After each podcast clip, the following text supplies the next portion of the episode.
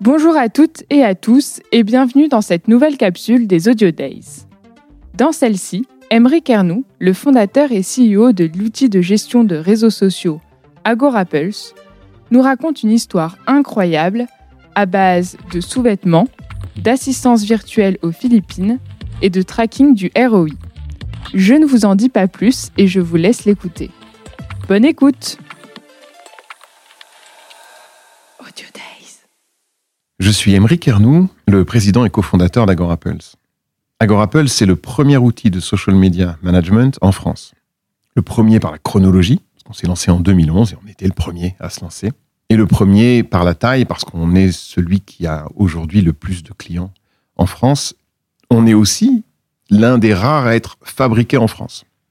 Si vous regardez un petit peu les outils que vous connaissez, vous vous rendrez vite compte que la plupart sont des outils nord-américains. Depuis toujours, depuis 2011 donc, on veut créer le meilleur outil pour aider les professionnels du marketing et des réseaux sociaux, ceux qui travaillent sur les réseaux sociaux, à faire leur travail. Dans ce contexte, on leur parle beaucoup. Et on parle surtout de ce qui est compliqué pour eux.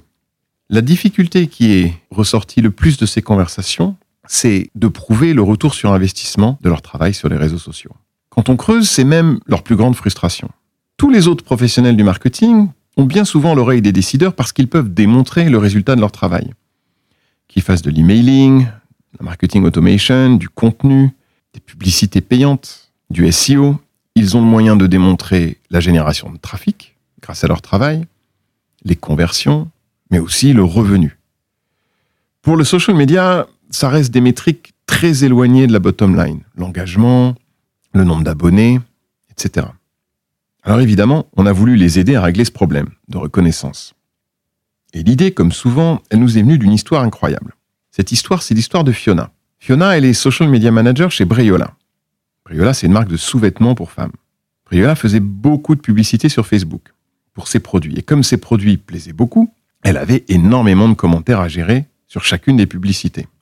Et la plupart de ces commentaires, c'était des gens très intéressés par le produit qui était présenté sur la publicité, mais qui voulaient une autre couleur, une autre taille, une autre matière, qui voulaient savoir si Briola pouvait livrer dans leur pays, qui voulaient avoir des informations sur euh, les délais de livraison, etc., etc. En gros, c'était des gens qui avaient exprimé une intention d'achat, qui étaient des clients potentiels. Donc ce qu'elle s'est dit, Fiona, elle s'est dit, je ne peux pas laisser ces commentaires sans réponse. Il faut impérativement, parce que c'est l'image que je veux donner, et puis parce que c'est une vente à portée de main, que je m'assure que ces gens aient l'information dont ils ont besoin. Et elle s'est aussi dit, s'ils veulent une couleur spécifique, une matière spécifique ou une taille spécifique, il faut que je leur donne le lien qui leur permettra d'accéder directement aux produits qu'ils souhaitent acheter. Et donc elle a commencé à répondre à tous ces commentaires en mettant des liens directs vers les produits que les gens souhaitaient acheter. Au bout d'une deux semaines, répondre à des centaines de commentaires toutes les semaines, c'est devenu un peu trop pour elle. Donc elle a embauché une équipe d'assistants virtuels aux Philippines, elle leur a expliqué le process et elle les a laissés travailler.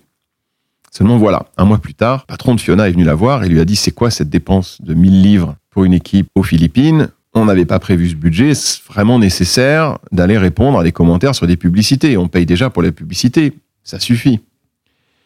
Et là, Fiona s'est dit si je ne suis pas capable de lui prouver que cet investissement vaut la peine, il va m'enlever mon équipe et je vais devoir répondre à des centaines de commentaires toutes les semaines et j'ai pas envie. Ce qu'elle a fait, l'idée de génie qu'elle a eue, c'est de dire à son équipe philippine d'ajouter sur chaque lien manuellement des paramètres de tracking, des paramètres UTM. Et donc l'équipe philippine s'est mise à ajouter sur chaque lien, vers chaque produit Briola, les paramètres qui permettraient ensuite à l'outil d'analytics, Google Analytics en l'occurrence, d'attribuer les actions subséquentes conversion, achat, au travail qui était fait par l'équipe de Briola qui répondait aux commentaires. Et un mois plus tard, elle s'est rendue dans son interface Google Analytics et quelle n'a pas été sa surprise de réaliser que le travail de son équipe philippine avait généré 4000 livres sterling sur les 30 jours précédents.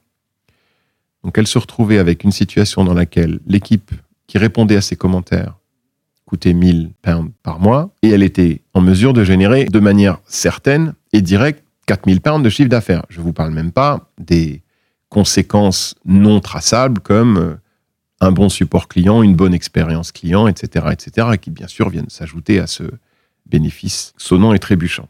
Et donc elle est retournée voir son patron, elle lui a montré ça, et il n'a plus jamais questionné la dépense qu'elle avait engagée 2000 pounds par mois avec son équipe aux Philippines. Alors sans Fiona, ça aurait pu être un bon case study de support client bien fait.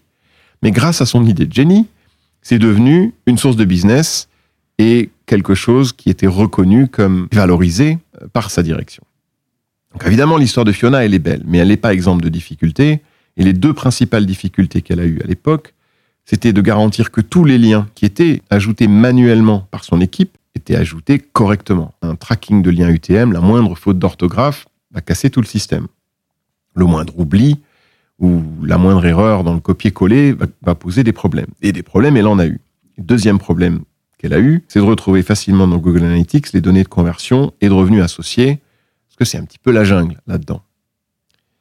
Ce sont exactement les deux difficultés que l'on a intégralement réglées pour elle, parce que Fiona était notre cliente, avec Agora Pulse. La première chose qu'on a fait, c'est de garantir l'ajout de paramètres de tracking sur chaque lien publié sans que l'utilisateur n'ait absolument rien à faire. Donc, de manière totalement transparente, le tracking est ajouté et il est ajouté dans 100% des cas sans aucun risque d'oubli ou de soucis techniques ou de fautes d'orthographe sur les paramètres de tracking.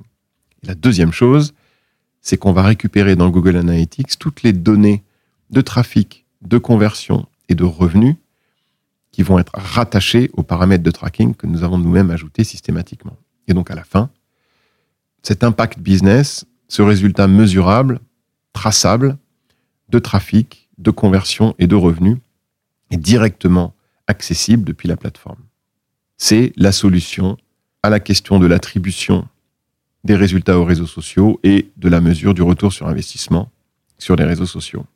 Merci d'avoir passé ces quelques minutes avec moi. J'espère que cette histoire vous aura inspiré. Et si la mesure du retour sur investissement et de l'impact business de votre travail sur les réseaux sociaux est un sujet important pour vous, n'hésitez pas à prendre contact avec moi via la plateforme des Audio Days ou sur LinkedIn.